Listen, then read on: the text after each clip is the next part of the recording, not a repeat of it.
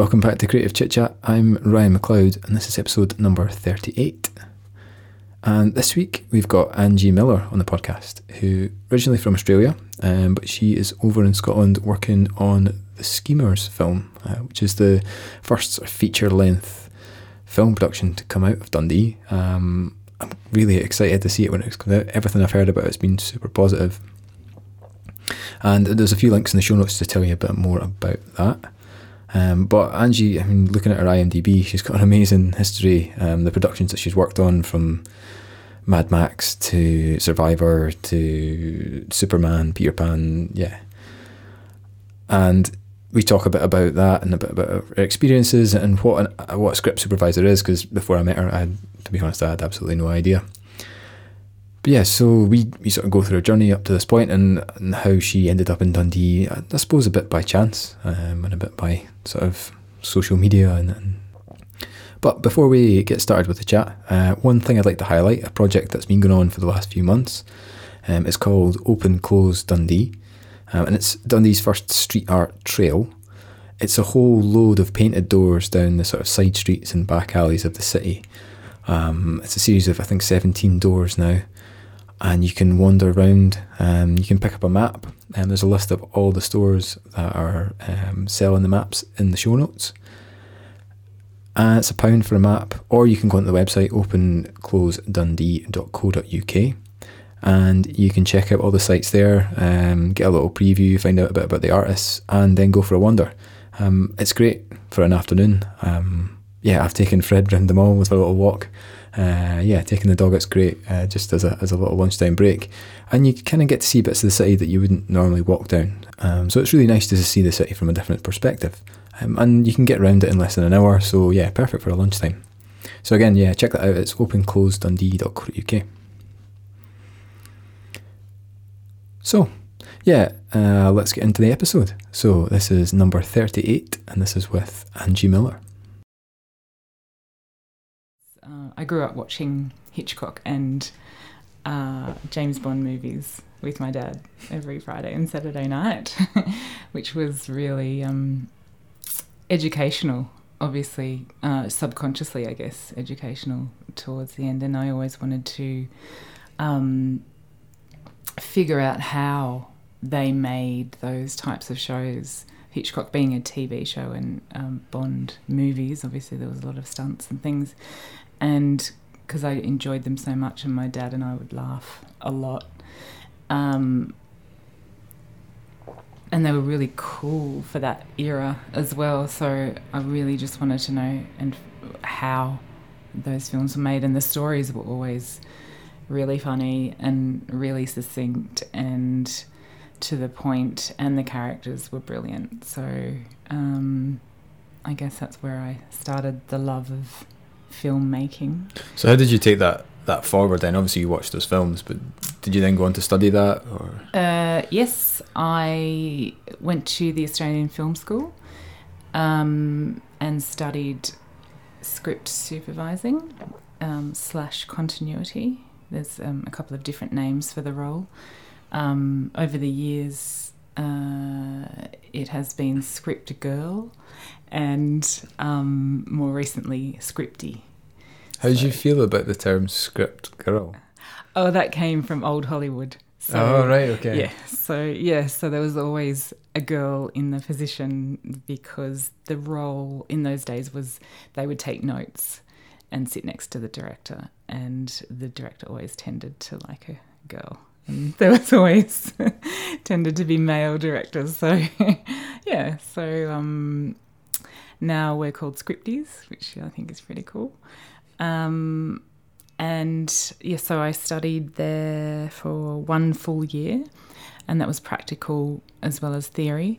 We would go out on set, uh, TV sets and film sets, and we would shadow uh, a professional script supervisor, and we would just basically watch over their shoulder what, what they were doing, what they were looking out for, and going back after the end of the day shoot, and then we would just figure out it, uh, be taught. You know, Okay. they would explain what they've done during So the day. Excuse my ignorance, but like, what does a script supervisor actually do? That's okay.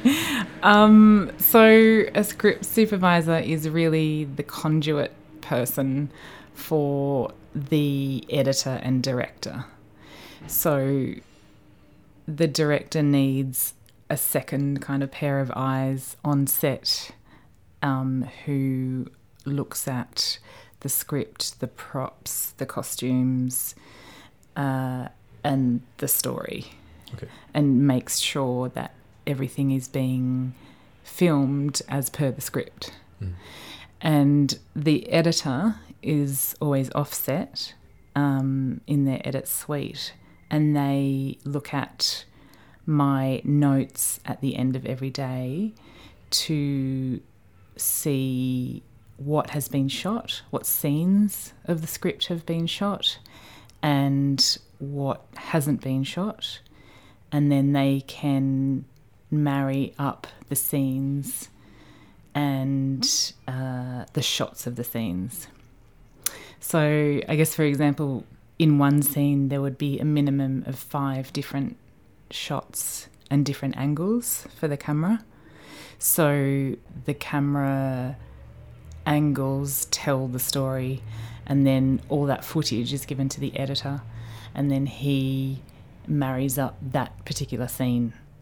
So, it's quite detailed. Yeah. So you sort of are you scribbling on top of a script, or you have a separate notebook, or how how does that documentation actually work? Yeah, then? yeah, both. Both. Both. Yeah, so we have a um, a script in front of us, and then we have our log taking log note um, pages, and yeah, it's very messy. We we write all over the script and um, different colours, um, marry up the different notes of you know that you're writing down like next to the script as well. Um, I'm still using paper and pen, but um, the discipline has moved on to uh, electronic um, with a program called Script E, which um, isn't for everybody, and you don't actually have to go uh, the the technology way. I I still use paper and pen, and so do a lot of people here in the UK as well as um, Australia. So it really is up to the person and how they um, kind of organise their notes. So have you Best way. tried it and sort of felt, yeah, that's that's not for me? I haven't, but Oh, I will. Yes, I promised myself I will for the next film because I just I need to, Right. you know, do. Uh, uh, I guess I need to move with the times.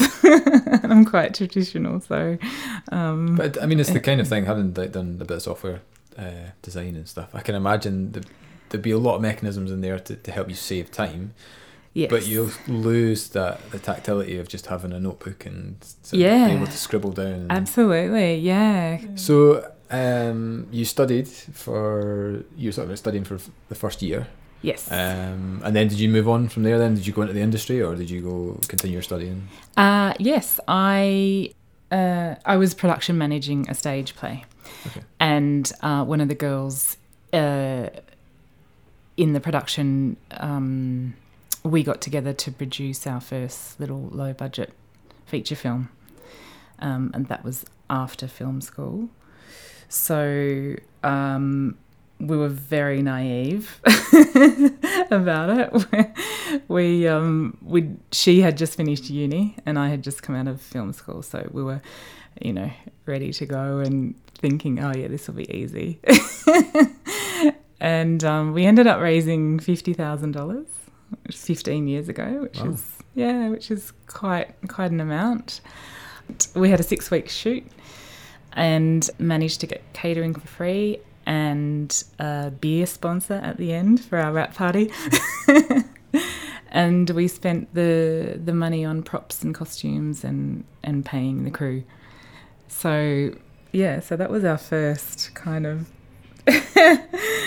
naive attempt at making a film, but we made it, and it went really well. And um, from there, we ended up uh, getting an agent each Okay. and finding and then being offered freelance. Because I mean, was that so? Did you do several projects before you actually went into the, the sort of freelancing realm of it, like the sort of freebies, Uh, or was it just I that was- one? I was quite lucky. I only had to do one or two. Okay, Yeah, one or two. but that's not the. You wouldn't say that's the norm. No, no, not so much now, um, because there's uh, there's so much competition now, Yeah. and not as many productions in Australia. Um, uh, but I imagine over here it's quite different, kind of, because there's a lot more productions going on, Right. and there's a lot more um, education over here um, uh, with internships there's a lot more placements being offered, whereas in Australia you'll probably only get 10 a year. You know, it's very minimal. Um, so the people who really want to work in the industry, they will work for free, or they'll work on a retainer. Oh, sorry, not a retainer. A um. Uh, oh God, I've forgotten the word. What is it? like they'll be um, paid later when the film makes a profit. Right. Okay. Yeah, if the film makes a profit. Okay. So there's, yeah, there's a massive amount of risk Yeah, there. yeah, yeah, definitely. Yeah. So, so I guess the thing is to you know find an agent and as soon as you can to get that freelance work so you can actually pay your rent and eat. it's important. So when you you first got your agent um, and you worked in that sort of freelance model, what Mhm. what sort of projects were you were you starting to get sort of early in your career? Uh, uh, I was very lucky. My very first TV show was working on the American TV series Survivor. Oh, okay. Yeah, so they'd come over f- to shoot uh, the the Australian outback, um, and that was a three three or four month gig, which was shot uh, just in remote Queensland and then very far north Queensland in the um, in the bush by a river, which was lovely.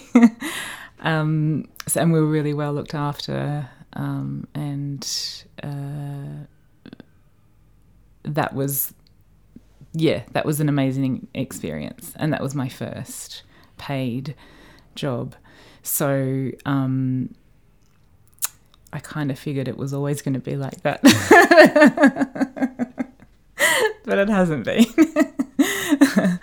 but um every every production is completely different and uh yeah over the past 15 years i found out you know, there's been tears and heartache and a lot of fun and crazy, you know, crazy situations that have been an incredible experience that you probably only get on a film set.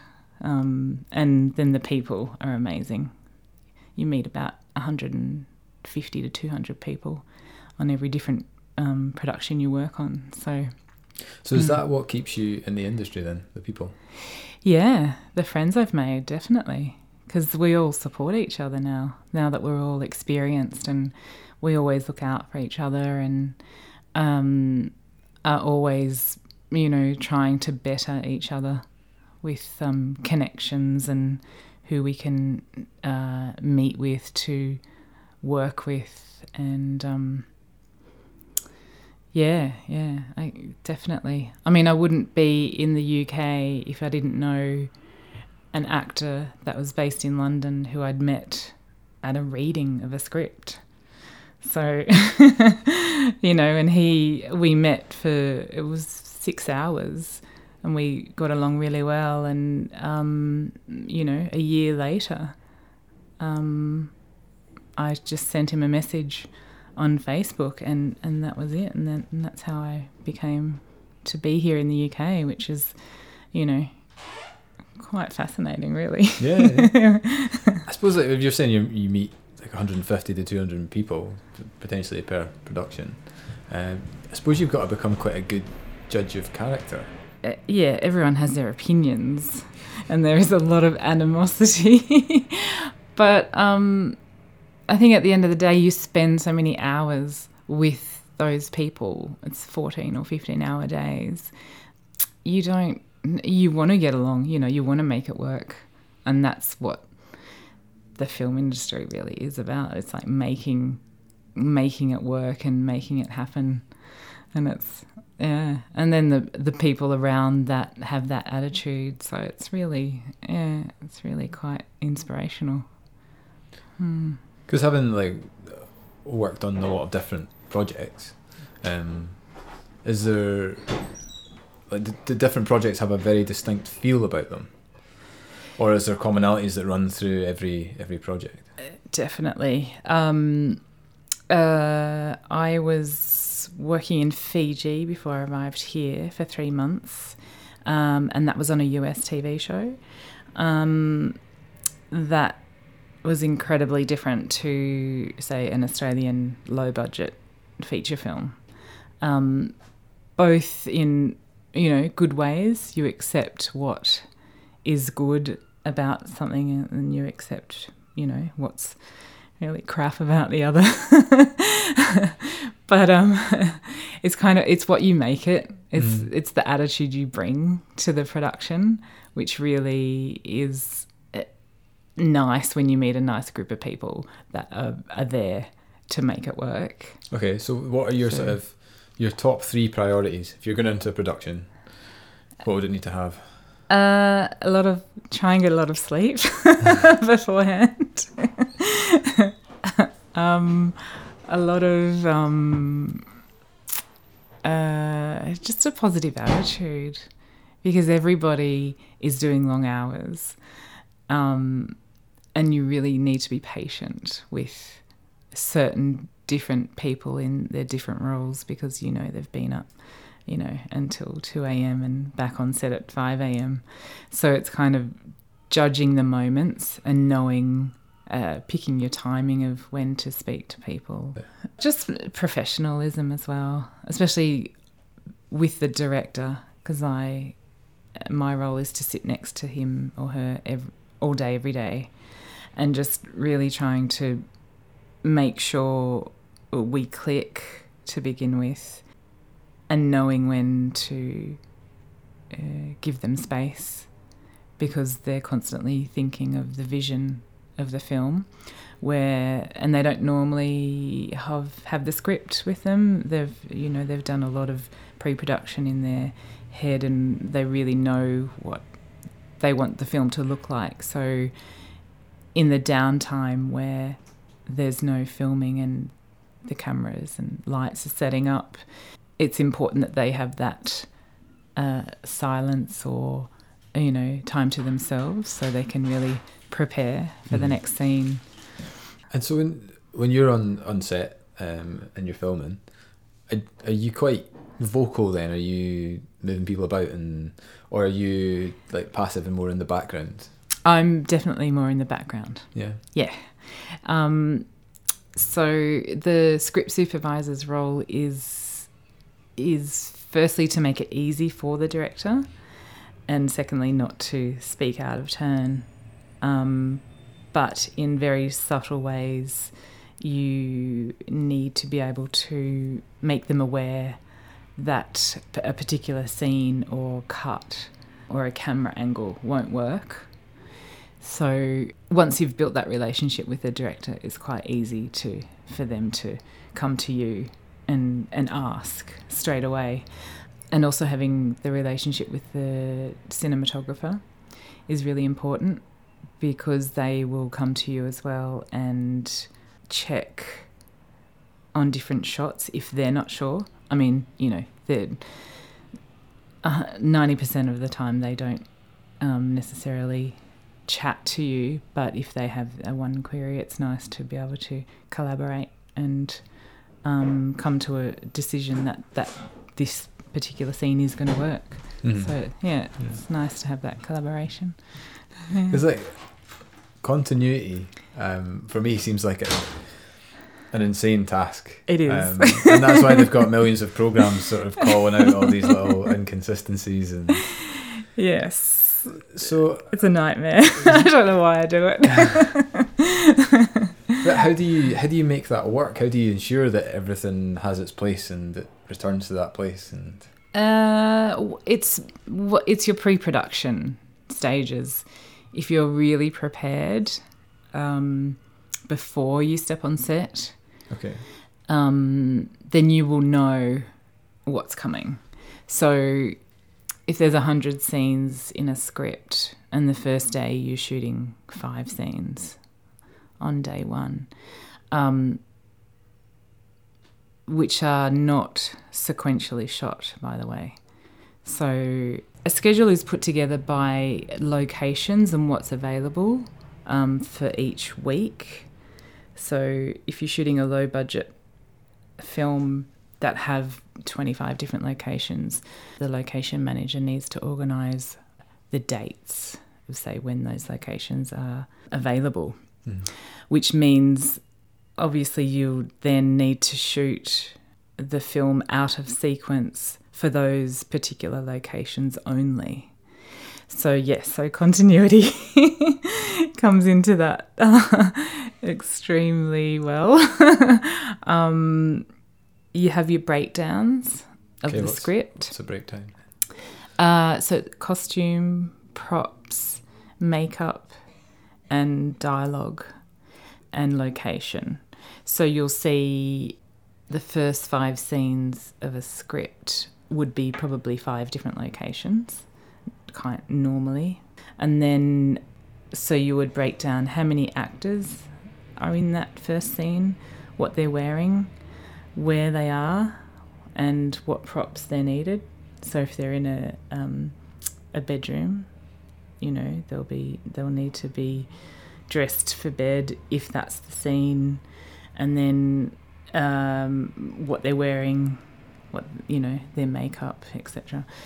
But then let's move on to talk about um, the reason that you're here. Uh huh. Because you mentioned briefly before it was through someone you met at a reading, and you then Mhm. sort of saw their post on Facebook, Mhm. and then ended up getting in touch to see if they needed a script supervisor. Mhm. Um, and then you ended up here. Here. Yeah. yes. Um, I've always wanted to work in the UK because I feel that there's a lot more opportunity, a lot more productions, um, just a lot more happening over here. Uh, yeah, I mean, I love working with the Australian industry, but over here, it's you can you just have a lot more opportunity, a lot more, um, and you can grow a lot faster within your career, really. So, yes, I've always been on the lookout to um, have a chance to work here.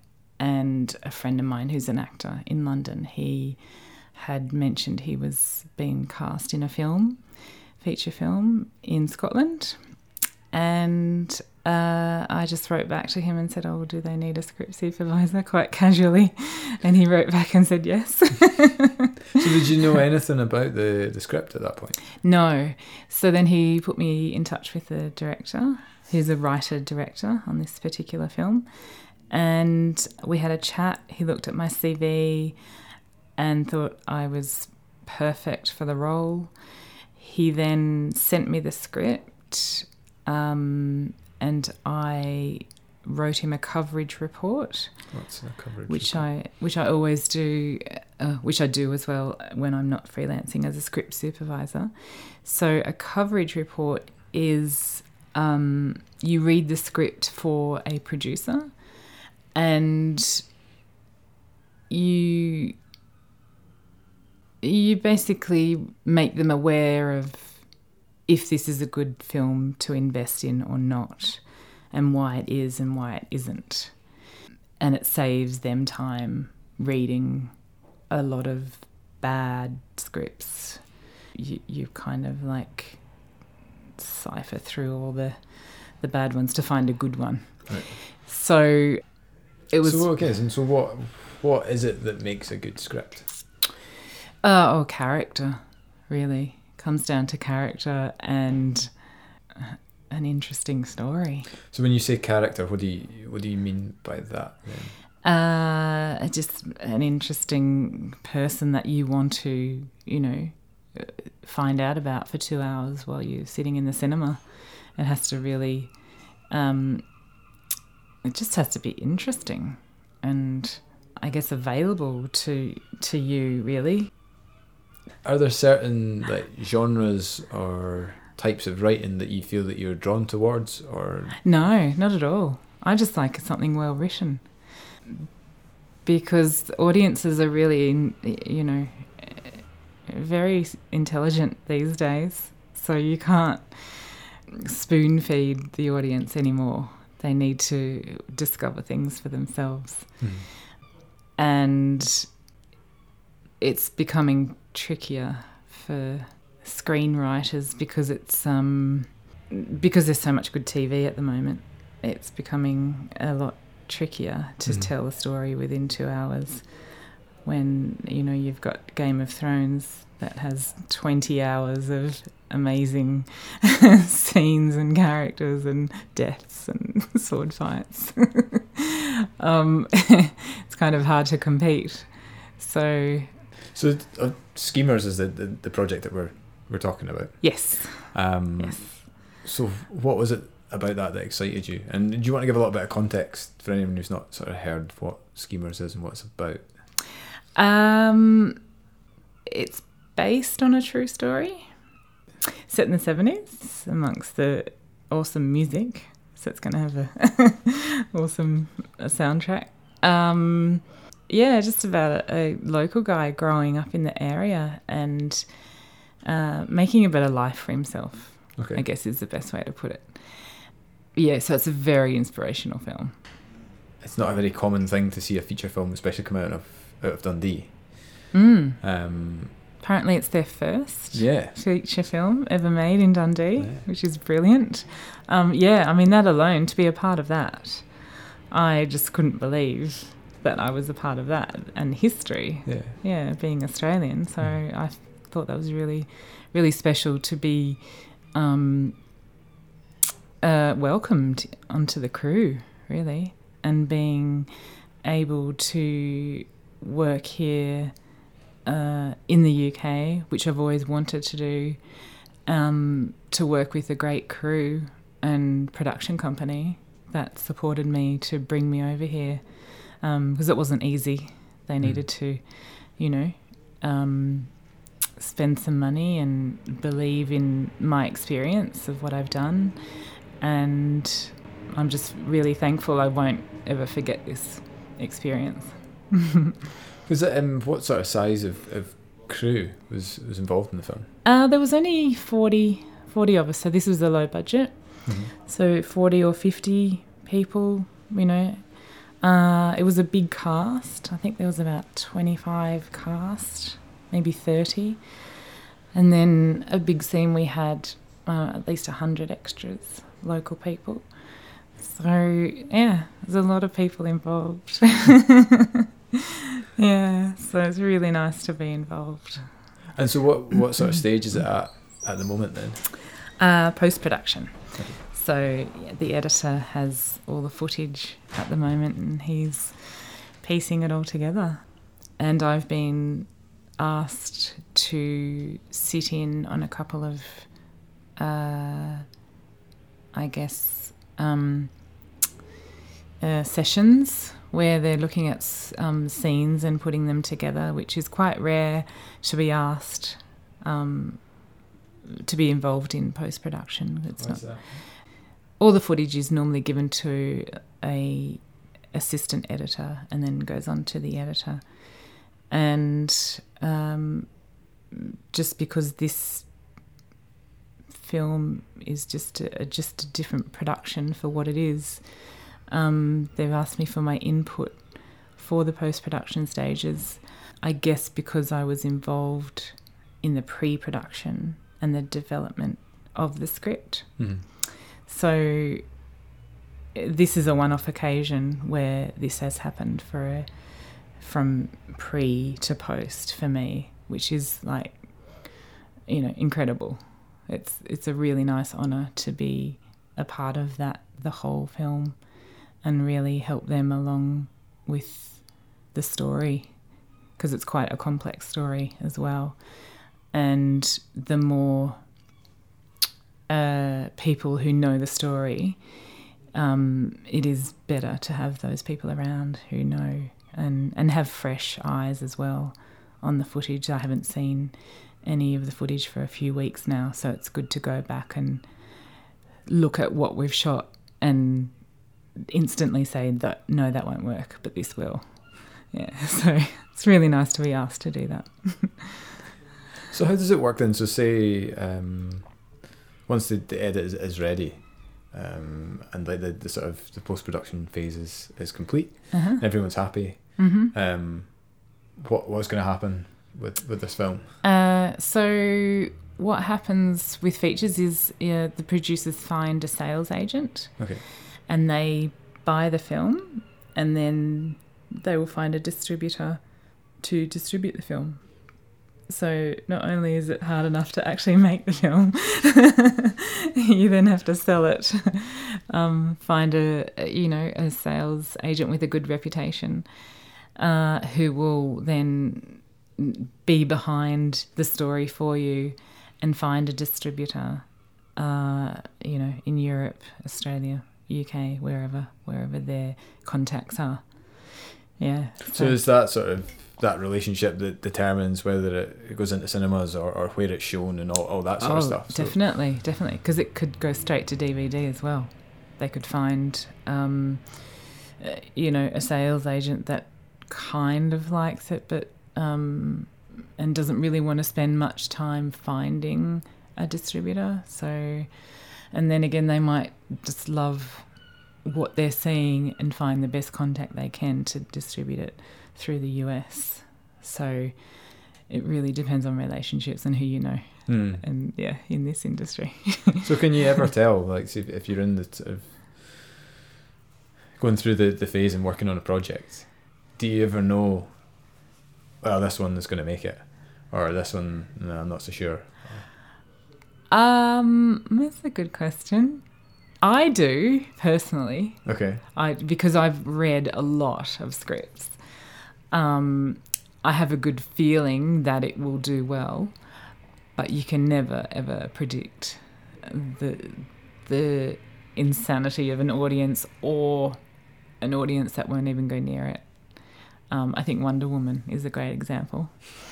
Um, that's that made you know half a million, half a billion, sorry, in the first weekend worldwide. So, um, which was I think three times the amount they were predicting. Um, I mean, of course, it's you know based on a comic, and it was always going to do well, but you know they couldn't predict how well. So, and I've seen it, and I think and I think it's a great story, and I know why it's doing well. So I think if I had have read that one, I would have had an idea. Hmm. Um, uh, yeah, yeah. Because I mean, beyond the, the script supervisor role, you also read a lot of script. hmm Um, Um, so I write coverage reports, um, which help. Uh, it saves a lot of time for the producer, not to um, spend all their days reading where they can be finding finance for films.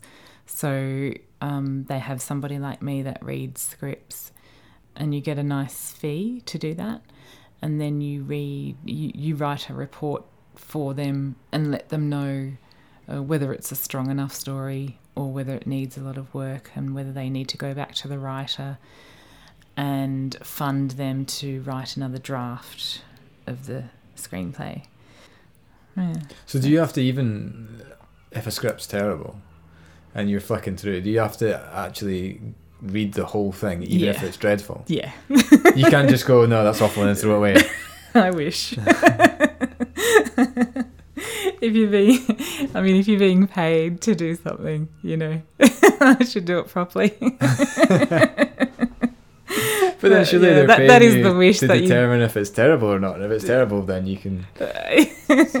you need to tell them why Okay. it's terrible, because uh, you never know. They might be writers, uh, friends with the writer, Okay. and you don't know that. And you know, because that's what ha- a lot of that happens. You know, a lot of friends will send you a, a screenplay and to producers and say, Mhm. "Hey, read my. This is really good. I think we should make this." So then that's when they, you know, send it off and and um, yeah, have somebody else read and, and write a report on how bad it is. so you can hand that back and say, "This is what needs to happen," and then they'll read it and they'll probably agree if it's a really crap film. Yeah. So what's what's the, the most enjoyable production you've ever worked on? Mm. Kyle will want me to say schemers. Okay, so if you say Schemers is the best, what's the second best? um, second best. I guess I'll never forget my very first production, Okay. which was yeah, the American Survivor TV show. Um, just because it really opened my eyes completely to the industry. Mhm. It gave me the the best of it and the worst of it, to be honest. The worst being mm, that it finished, and I always thought that that's how the industry was going to be. um, it has been amazing on and off, um, but not always. Not every production is brilliant. So in reality, what what are the worst bits about working in the industry then? Uh, it's just the long hours. Okay. Yeah. So when you um, say long hours, what are we talking? Um, I worked on a film called Peter Pan, which was really cool. That was a few years after Survivor. And I was on set at 6 a.m. and I got home at midnight for 10 months. Wow. Yeah. that was a long shoot. um, but again, it was incredible, an amazing experience. So I can't say it was all bad because I wouldn't have met the people I did on that film, which I still have friends from to this day. So I think, like I said earlier, it's about making making it work for you and everybody else around you and kind of forgetting about the bad really because there's a lot of good uh, When you get your your sort of schedule together, and say you have so that obviously like the Peter Pan project. mhm. I mean, I'm assuming you won't just go off the back of that project. You'll go straight into another one. no no How much recovery time is there sort of between between projects? oh it varies really depends being a freelance it, you could go straight on to another show um, or you could have six months off really depends on where you are the people you've met on the current production, whether they have heard about something else and they're starting the next production a week later. That happens. Um, you might be asked to work on a commercial, like a five day TV commercial, um, which means if you work on a commercial, you can probably have a month off because they're very well paid, which is what a lot of people do. Um, and some, actually, a lot of people just work on commercials. They only freelance out to to work on little short um, shows because they probably have family and you know are based in that particular town and they don't want to travel for a film. Um, So you you're quite happy to, to sort of go wherever the, the work is then. Yes, yes, definitely. Always have been. Um, I worked on Mad Max Fury Road, which was amazing. Like, just the most incredible experience. We were in the studio, uh, Fox Studios in Sydney, and then we got to travel to uh, Broken Hill, which is like a town 10 hours drive west of Sydney. so, um, in the middle of the desert. So that was pretty, pretty cool to work on that with. So what? Because I was looking up your IMDb sort of Uh-huh. CV, Uh-huh. um, and it, that one's classed under stunts. Yes. So not a script supervisor. On, on No. No. So that's actually, yeah, that's a good example of not working as a script supervisor, but freelancing as a um, in a production role. So with Mad Max, I was one of the office coordinators for the stunt stunt department, which meant I got to hang out with Tom Hardy a lot and um, organise the incredible stunt performers, um, just you know, coordinating their movements and travel and equipment and things like that for six months, Hmm. which was yeah pretty cool. What's uh, what's Tom Hardy like? Hot. But, okay, be, beyond the aesthetic of him. yeah, he's um very very dedicated, a hard, very hard worker. Uh, super polite, you know, very personable. Yeah, just a really good guy with a very nice accent. so do you now get to go to like fancy parties with famous people and hang out? And... Yes. Yeah, that's the perks, I guess, isn't Yeah. it? Yeah, I forgot about those. yeah, yeah. There's been some crazy wrap parties, that's for sure. Uh, we've had a few good parties in Sydney. Broken Hill was was pretty cool.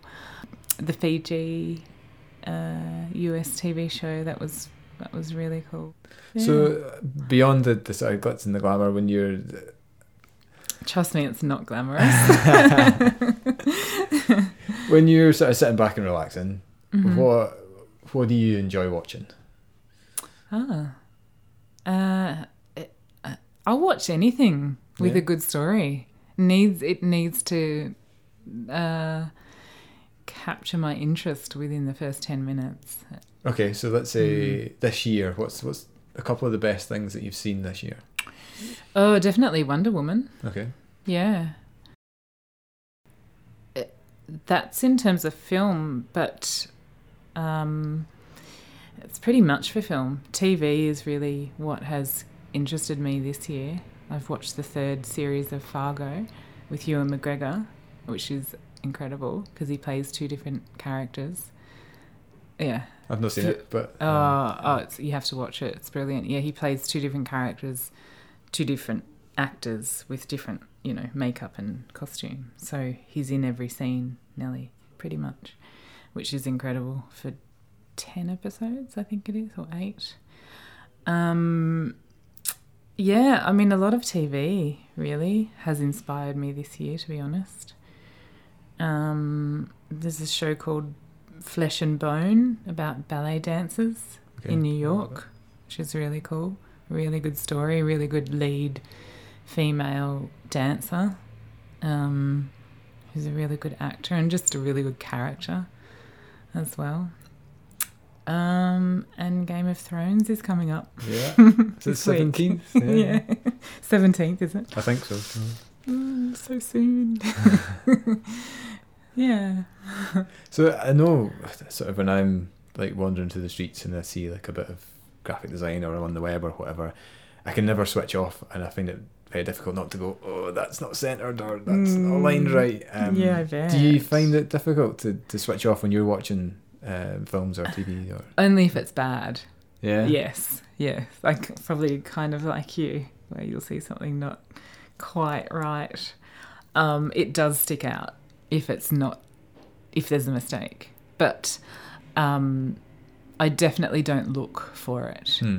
I do make myself switch off and try and enjoy the story.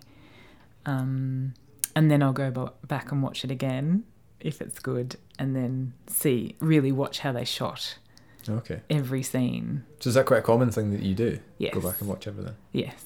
Yeah. If I really love it, um, like Inception, um, brilliant film. Um, and this week, Kyle and I have been watching Batman, Hmm. the Christopher Nolan series. So Batman Begins, Dark Knight, and Dark Knight Rising, like incredible films. And we've been picking those apart and just looking at how they shot it So you quite like doing that with other people, sort of get a few in the room and deconstruct. Oh yeah. Oh yeah, definitely. Yeah. Yeah, yeah. That's yeah. Love doing that. it's very nerdy. I love it. I, I suppose it's in the same way that you get. I mean, people love to critique things, like the amount of Mm. stuff online you have just of reviews and, and people Mm. picking things apart. And Mm-hmm. You have to do it whether it's design, whether it's TV, whether it's anything, music. That's right. And that's how you learn, you know, that I think. That's Mm. how, you know, you get together and with like minded people and you just really um, teach each other, I guess, and figure out how, what they've done and what's CGI, you know, what's a stunt, what's, you know, is that actor doing their stunt and how did they um, uh, choreograph that as well.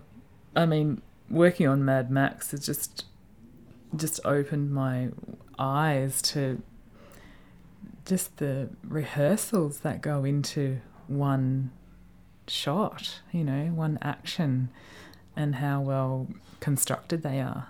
So it was pretty amazing to see firsthand. Because I mean, that's often the stuff you don't you don't get to see. No, no, not at all. Unless they do a behind the scenes, you know, produce a little, um, you know, videos, which they do a lot of now, Yeah. which is great for the audiences. Um, yeah, otherwise you just don't see it. I suppose you you're quite far removed from it. Um, all those, all the practice, the hours that are put in, you just assume that oh, Mm. there's a stunt double or someone else is doing that, or Mm. yeah, or it's CG'd in or, or whatever. Yeah, yeah. I mean, nobody would know the difference. Yeah, even with when we were watching Batman, um, I'd say, you know, I'd say, oh, they're using a miniature. You know, it's not that's not a real building, and then and Kyle would say, no, no, no, it's not, and so we'd rewind it, uh, you know, and and it would be. That was um yeah min- working with miniatures is cool because I did a lot of that with Peter Pan Oh, right, okay. they had a whole sta- sound stage of miniature sets just on tables, like you know, din- dining tables. Yeah, so it's pretty incredible. There must be a lot of people huddled around this this little table then. Yeah, there's lots of cameras Yeah. and lights and um, th- things, you know, like levers and uh, handles to make um, things move, you know, or make the water flow. And yeah, Is that easier than dealing with, with people then, with actors? it's cheaper, I think. Yeah, that's why they they do that. Yeah, a lot more fun too for them, I guess. Yeah, Yeah. maybe. So so where do you go from here? What's what's next for you? Where's your next project? Ah, um, I have been offered another feature, Okay. which shooting in Glasgow, Hmm. which is very exciting. Um, so they're going through um, the stages of the paperwork with the government for me. Um, yeah, so fingers crossed that happens. Um, otherwise, I'm actually writing my own feature at the moment. So hopefully one day that will get made. I'll have to get someone to read it for me. And but I mean, how long does that process take to write a feature? Oh, years. Yeah. Could oh months maybe if you if you really settle down and you have been um, commissioned and funded to write, you can probably do a draft in three months. Um, but if you're kind of finding spare time to write takes a lot longer because once you're in the the mode of writing, you don't really want to stop, but you kind of need to stop to work and make money. Which helps. yeah. Um, so if if anyone wants to find you Mm-hmm. um, online, where where Yes. do they do that? I have a website, which is a very long name. it's www.mlinericmotionpictures.com. Cool. I'll put a link in the show notes. You don't need to spell it. Fine. Okay. Cool. Yeah. That's good. Easy. Thank you very much. Thank you for having me.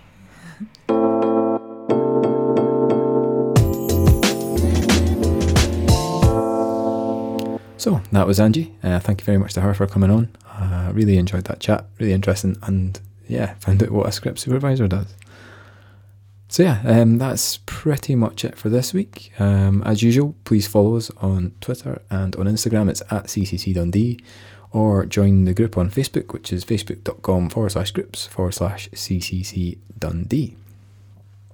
And that's where everything will be kept up to date. You can find out about the latest episodes and anything else we'll be up to at the podcast, as well as all the merchandise.